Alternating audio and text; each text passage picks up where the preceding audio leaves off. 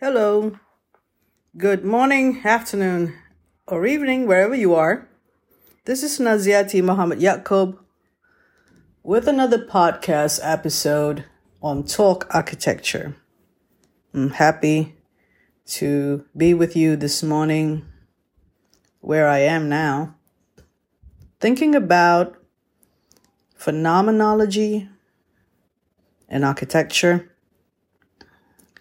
and how one could be present at the moment and see the complexities of life and how that serve to make us understand about architecture. A phenomenon is a situation that happens at that present moment to something a conscious being like a human being. And some architects deals with what is a phenomenon, deals with what is a situation at that time. If architecture is about being present at the moment, then that embodies the whole concept of phenomenon or phenomenology in architecture. We can't escape that. We are a discipline that deals with subjective connotations or subjective perceptions or purely subjective interpretation rather than objective or scientific interpretation. We have to accept that architecture is to do with how one feels when one is in a space. Psychology, mental health, anything to do with the mind is part of it, part of our being in the three things of mind, spirit, and body. As our body goes around or stays stationary in that piece of architecture, which is something that you can enter, move about, use the stuff as access places in that architecture, you shall see that architecture, or you should feel that that architecture actually helps you or not. Helps you in a way that find your way, navigate your way, even if you're a blind person, even if you're using a wheelchair, even your weak limbs. That architecture provides the ease of use. You feel safe and you can go around it and do the thing you want to do. Now, perhaps I'm defining and redefining phenomenology in architecture. Perhaps this is my way of trying to explain phenomenology in architecture. I was reading on an aspect of meditation, and it happened to be close to Buddhism because it was a monk describing how to meditate. And as a Muslim, I appreciate it because it helped me to actually understand mind and body in my own prayers. So, one of the things that one has to do is uh, sit in a sitting position, make your spine straight, and then start reflecting, start feeling, you know, start feeling more, more than reflecting really, um, the muscles and your head, forehead, your temples, your cheeks, the back of your head, your neck, going down, you know, to your chest, upper body, limb, upper limbs, upper torso, stomach, and so on, yeah, right until your tip of your toe. and then see the connection between, feel the connection that it sits like in a structure. You know, we study about structural forces. So the relationship between all these muscles and parts of body, that's why you have to sit up, your spine straight, and then slowly feel that there is the surrounding in terms of the sound, smell, taste, and everything around you. And you can, if you're in a garden, you can, you can hear the rustling of the leaves um, and the chirping of the birds. And then if you're in an urban area, you can hear the distant sounds of um, car engine. And meditation is a way to relax and and equilibrium, create an equilibrium or create a sense of calmness, steadiness. And then what I'm trying to say is when we go through this process of meditation, there is a certain amount of complexities that we go through. Relationships, you know, is, is a complexity between ourselves and the surrounding, between parts of our body with the other parts.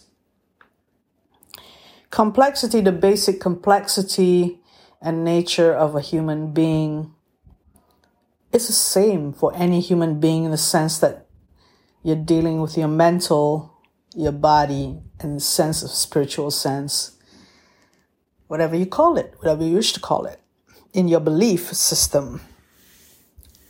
So what is that to do with architecture? Now, since time immemorial, the classics, antiquity, in Asian traditional civilization, because I I touched upon Buddhism just now. So, in the Abrahamic faiths, um, the prayer and standing or sitting still, and the different positions that's a relationship of the human being to the surrounding or the, you know, the immediate complexity of using that particular space where you're doing the prayer or you're going about, you know, there are guidance and in a different faiths, there are guidance in how you as a human being relate to the world and to society. So phenomenology in architecture, I can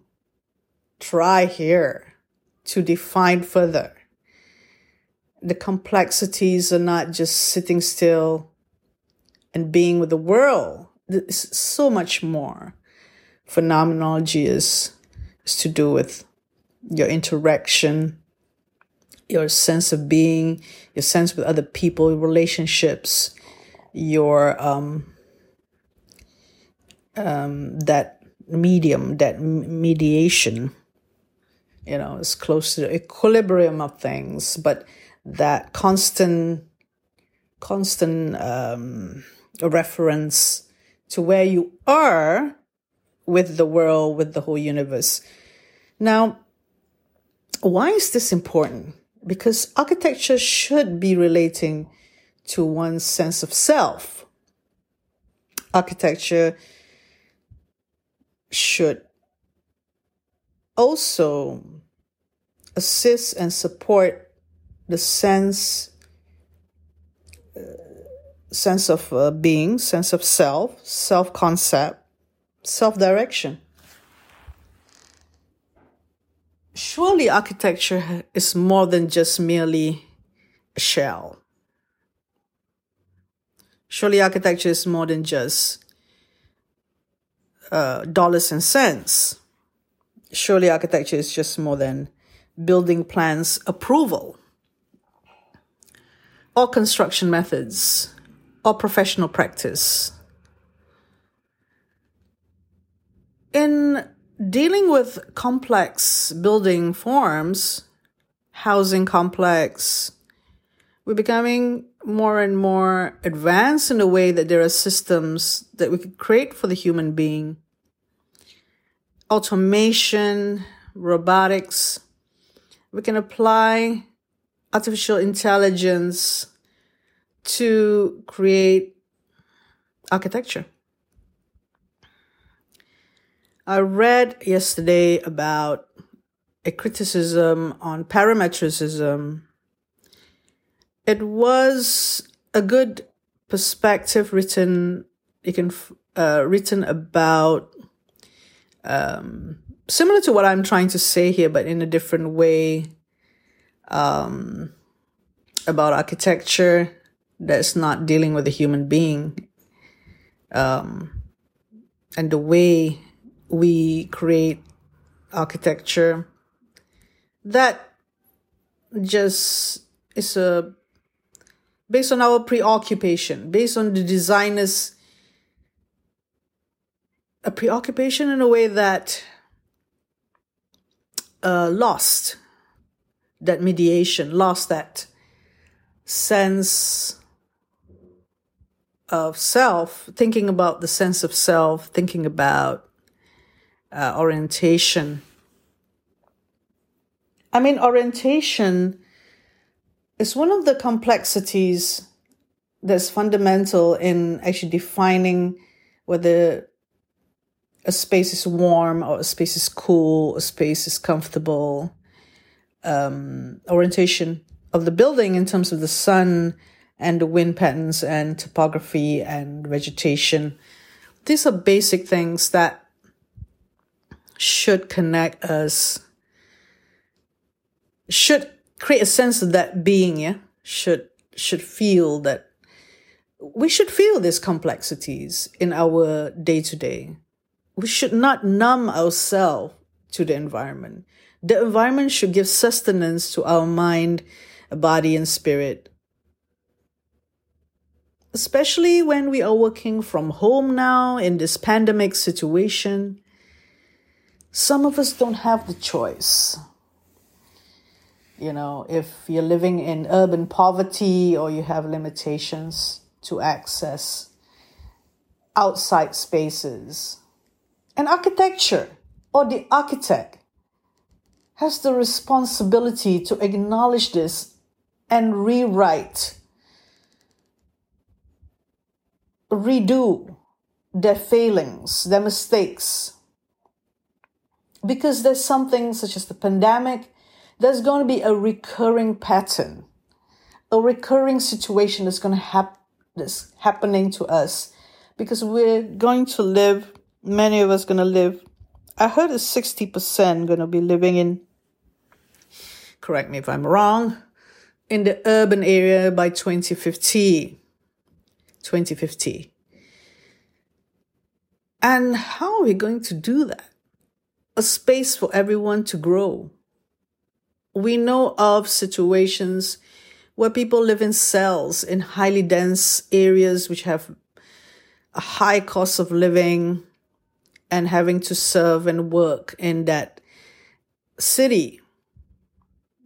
And we have migrant workers in dormitories that are not ventilated.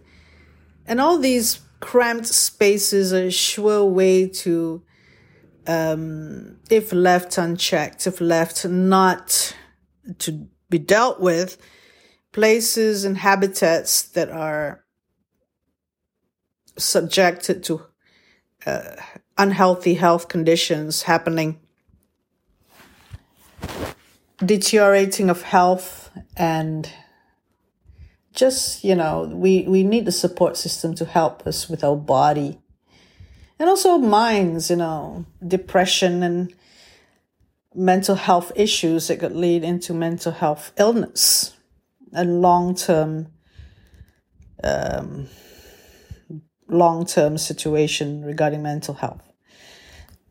So, never mind the spirit, the body and the mind is already have too many challenges for it to cope.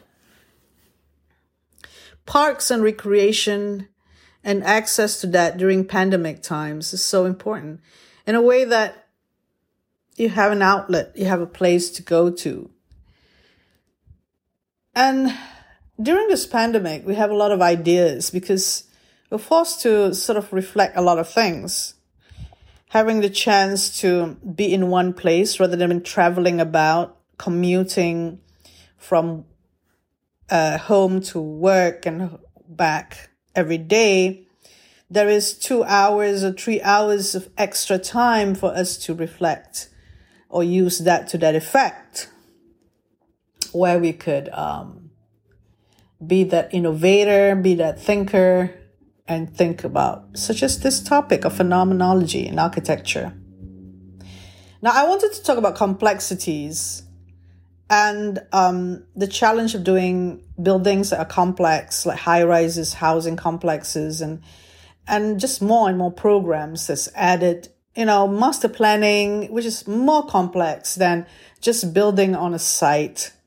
I'd like to talk about complexities because um, it is something that is not a peripheral thing in architecture. It is the core of learning. The, the, the understanding of complexities is um, fundamental for a um, for a, a tutor or a lecturer to to actually acknowledge and understand and work on.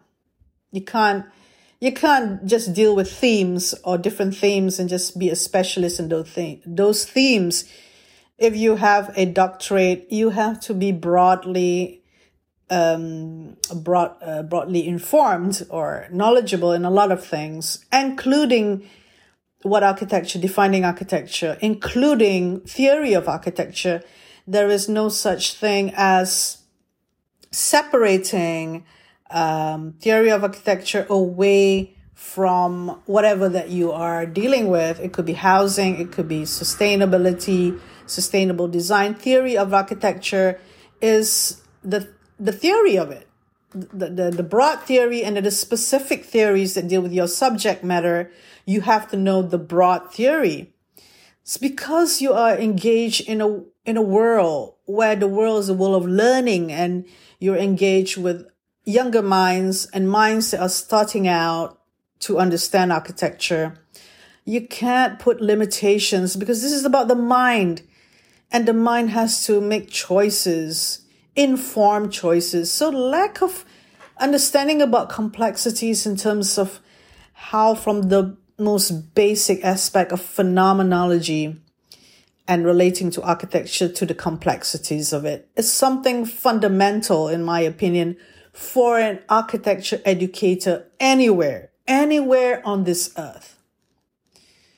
So, in revising and reforming or redoing architecture education or any curriculum, take in, take in the learning from arts and humanities or liberal arts or the philosophy, or at least understand about theory of architecture and start from there. Read up, read in, you know, absorb, absorb, absorb as much as you can because in this time of pandemic, you know, like what Le Corbusier did between the world wars, yeah, um, World War One and World War Two, in the 1920s, he he wrote, he, he traveled and he wrote um, because there's not much work, uh, commissioned work, and uh, in Europe there are a lot of going through that situation where the architects are not doing so much things. So he created all these ideas and wrote them. And obviously from observation. Whatever that you think about Le Corbusier or the other architects that wrote and that theorize, that influence subsequently other minds to sort of justify. This is what I read. Yeah, the same article that I read about theory of architecture. Theory of architecture, it said in that article, is removed from the profession. And that's the problem. When theory of architecture is lack of these complexities, lack of understanding about um, theory of architecture uh, is uh, the philosophy or the design philosophy of certain architects. They justify it with not complexities, but just a simplified version of, of branding, a corporation, a one sided viewpoint. I could talk about branding as well and and what's happening in, in the world at the moment uh, regarding entrepreneurship businesses branding and marketing and how that affects architecture. That could be an interesting topic for the future. But I think for today, um, just 21 minutes, 22 minutes here, I would like to state that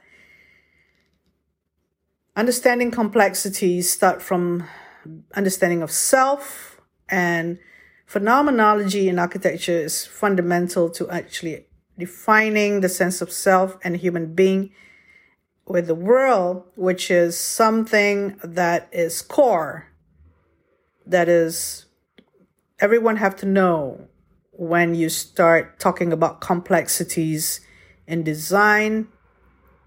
And theory of architecture is very much needed and very much need to be close to every single architecture educator subsequently architects and designers to make sense of what the work that they do, to not just be a servant or a robot in the system, but to be the thinking architect that they need to be. So, with that in mind, I thank you very much for listening to this podcast and hope to see you again in the next episode. Stay safe and take care.